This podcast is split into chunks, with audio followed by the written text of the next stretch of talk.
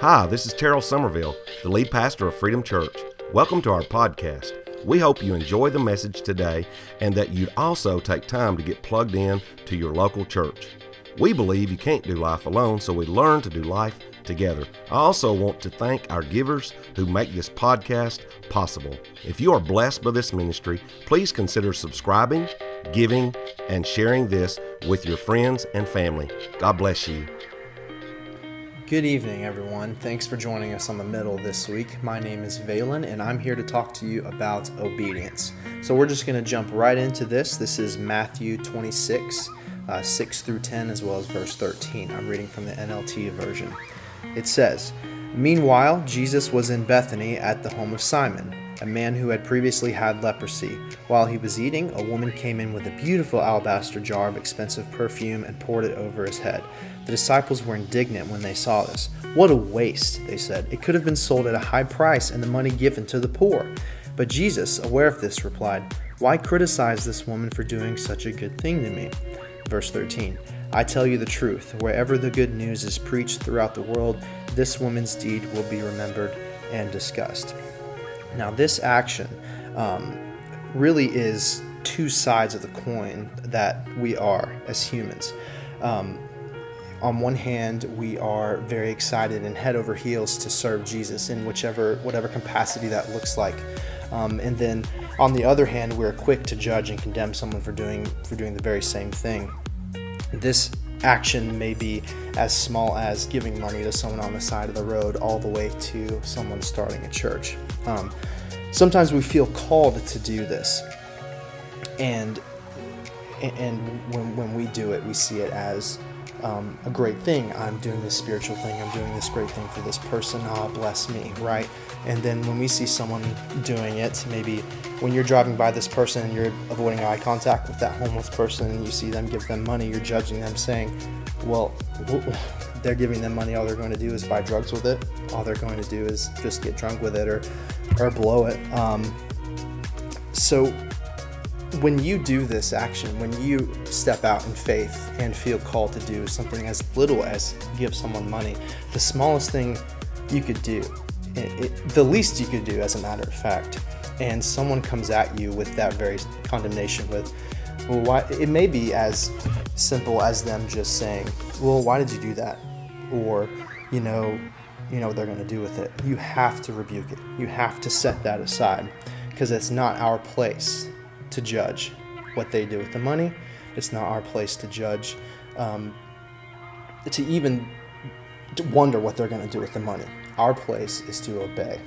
Our place is to give that money. If we feel called, we are to step out in faith. We are to obey God and do that thing. God doesn't say avoid eye contact with this person, avoid them.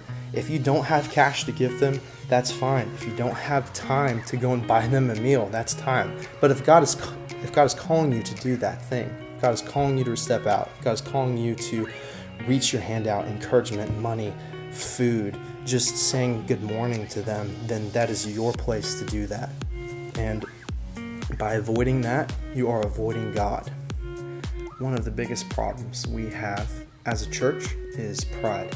We want to come in on Sunday, we want to um, listen, we want to watch, we want to be part of the service. We might even serve. We might even invite someone to come with you on Sunday so that they can listen, watch, be a part of it.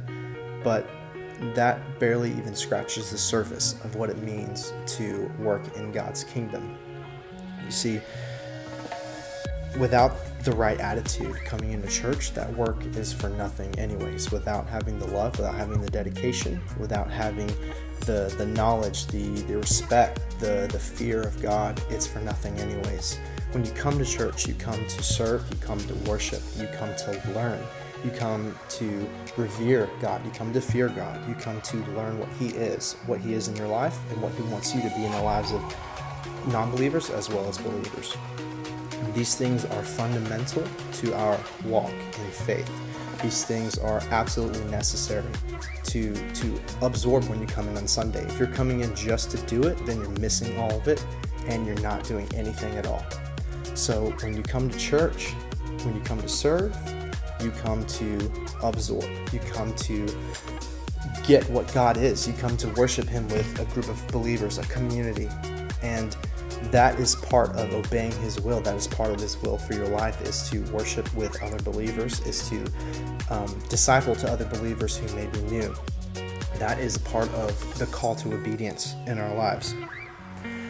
So once you come, once you leave, after you've absorbed, after you've gone through this osmosis stage in church of taking in, you are now called to go out and release and do like the sponge and release the water, to release the living water that God has poured into you to the people around you, to that homeless person on the side of the street, to the friend that needs encouragement, to the mother, to the father, to the the brother, the sister, who who people who are struggling right now. You are called to release that living water to them, release those words of encouragement, release that um, financial gift, release that just gift of being a presence, being someone there that they can talk to, or being someone that they can cry to it is very important for us to be there for our fellow people through our brothers and sisters in Christ. It is, I think, important now more than ever with the struggle of anxiety, depression, of feeling like we're alone, feeling like we are not together in our problems. It's actually scratch that. It is definitely now more important than ever to to be there for that person, to be there for those people. Technology has us as a statement of more connected, but I believe we're more disconnected now than ever. So be there for that person. Obey the call to be there that person. It's it might be as simple as a text or, or, or a, a call on the phone, but I believe that we as people, if we are truly who we claim to be, if we are truly who we put ourselves out to be as as believers, as lovers of God, then we need to be lovers of people second, as His the greatest commandment love God and then love your neighbor. I wanted to share this word of obedience to encourage you to listen to what God is speaking to you, what He's calling you to do. And I want you to pray um, to, in, instead of praying, God, obey me, God, do what I want you to do, you need to pray that, God, I can obey you, and that, God, I can do what you want me to do because God owes us nothing, but we owe Him everything. So the least we can do is obey Him, the least we can do is step out in faith and do what He's calling us to do. So I pose this question to you What is obedience? What does obedience look like to you as a believer, as maybe a non believer? What does listening and obeying His call in your life look like? How can you start that today? And I just wanted to say thank you for listening to me and um, we hope to see you in the middle next week. Thank you. Hello, Pastor Jim here.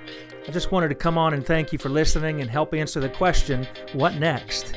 If you gave your life to Jesus today, we would love to take that journey with you. Simply text the word SAVED to 615 900 2176.